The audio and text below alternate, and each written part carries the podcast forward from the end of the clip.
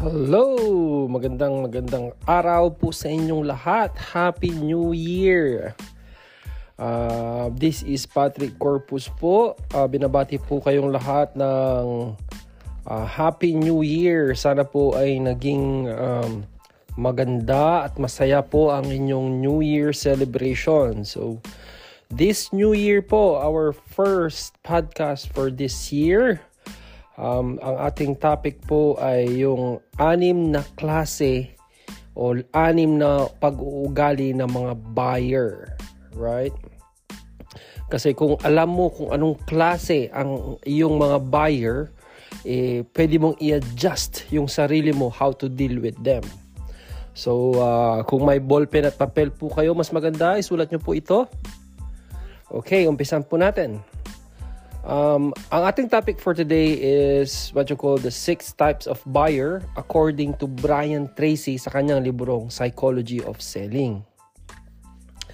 Ang um, number one is yung tinatawag nating apathetic buyer. Uh, ang apathetic buyer ay nire-represent niya ang 5% ng uh, buyer.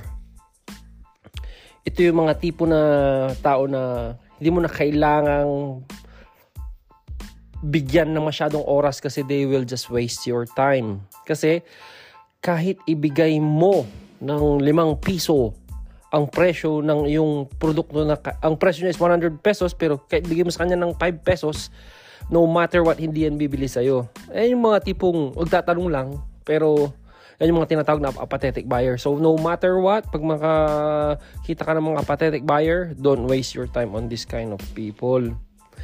Uh, and they represent 5%.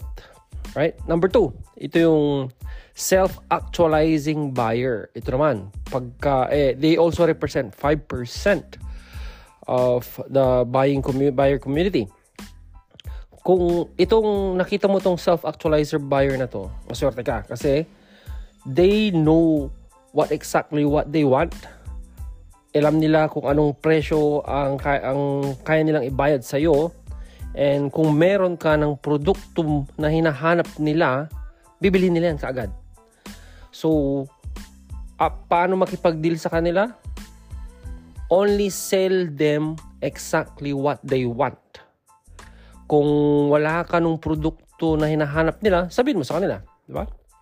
Yun. So, pagka nakakita ka ng gano'n, ng self-actualizing buyer, swerte mo. Number three, ito naman yung analytical buyer. Ito yung mga tipo, ito yung mga usually mga accountant, mga engineer, mga bankers, financial, uh, mga computer specialists.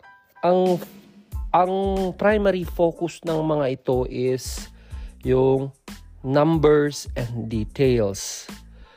Um, yung specification ng iyong binibenta. So, pagka na pagka nakikipag-deal ka sa isang analytical buyer, kailangan mong mag-slow down and kailangan maging eksakto kung nakikipag uh, deal ka sa analytical buyer.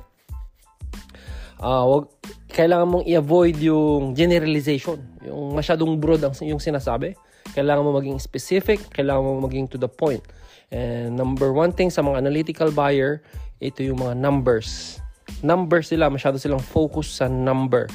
Kung nagpo-financing ka, kailangan mo ipakita kung ano yung finance amount, kailangan mo ipakita yung yung principal amount, kung kailangan ipakita kung magkano yung uh, total ng financing tsaka principal. Kailangan maging detailed. Kasi numbers, number person kasi ang mga to. Ito naman, number four, yung relator buyer. Ito naman yung mga teachers, personal administration, mga psychologists, mga nurse, social workers, usually. Uh, itong mga relator buyer na to, eh, ito yung kailangan muna nilang magtanong sa kanilang mga surroundings bago sila magdesisyon. Um, kailangan nilang, they are relates very much concerned about people na they are sensitive to how people think and feel on a various subject. So, for example, uh, may, may nakita kang ito, hindi mo mabibenta ngayon. Kailangan nyo munang magtanong sa kanyang mga friends, asawa, sa kanyang family, di ba? co-worker, co-office, bago siya magdesisyon. Kasi iniisip niya kung pagka nagdesisyon kasi siya, iniisip niya baka maling desisyon niya. So, kailangan niya munang magtanong sa ibang tao para ma-justify niya na tama yung desisyon niya. So, kailang kung makikipag-deal ka sa mga ganito, kailangan mo muna makipag-deal ng relationship sa kanya. Um, kasi ang main interest kasi na to, ng mga tao na to, will be how other people respond to her choices. Yun. Need mong maraming mag-build ng ng relationship bago mo mabentahan. So, kailangan mo muna siya maging kaibigan. Kailangan mo muna kailangan mo muna mag, magustuhan ka bago mo siya mabentahan. Number 5 naman, ito yung tinatawag na the driver buyer. Oh, ito mga driver buyer na to. Ay, nako ay, uh, marami akong experience sa mga driver buyer. Uh, ang mga driver buyer, ang mga personality profile ng mga to, yung mga direktor, mga matataas ang posisyon. Kailangan mo maging straight to the point sa kanila. Ayaw na ayaw nila ng small talk. Kailangan mo mag, mag kailangan mong ibigay kung ano ang gusto nila, kailangan, kung anong tanong nila, kailangan mo sagutin. Isang tanong, isang sagot. You don't need to make a relationship with these people kasi ayaw nila yun. Ang gusto kasi nila, yung produkto mo, kung ano ang magagawa nila sa'yo, kailangan mag-direct to the point, kung ano magagawa ng produkto nila sa kanila, produkto mo sa kanila. Napaka-impatient na mga tao na to. Um, direct to the point. Uh, yun. So, kailangan mo, ano, maging direct to the point. Sabihin mo sa kanya kung anong presyo ka agad. Diba? So, Pagka, pa, para makipag-deal sa mga to, as I've said, direct to the point. Sabihin mo sa kanila kung ano yung hinahanap nila. And then, yun, tanongin mo at the end of the day, yes or no. Will, will you buy this? Yes. If they buy, yes. If they buy, if they don't buy, it's okay. Right? Yan yung mga direct buyer. Uh, number six, yung socializer buyer. Ito naman yung socializer buyer, yung uh, very outgoing. Gusto-gusto ko itong mga to eh. Kasi, very outgoing, mga extrovert, gusto-gusto nila makipag-usap sa'yo, uh, ta- interesado rin sila sa'yo bilang ahente, tinatanong nila yung mga achievements mo, yung kailangan mo makipag-build, makipag-usap sa kanila ng matagalan, you're building a relationship with them. Uh, ano pa ba? Yun. Uh, ito yung mga klase ng tao ng mga manager, executive sa isang orchestra, conductor, supervisor, president ng mga NGO. Yan. Ang mga socializer is yung mga yan, mga achievement oriented.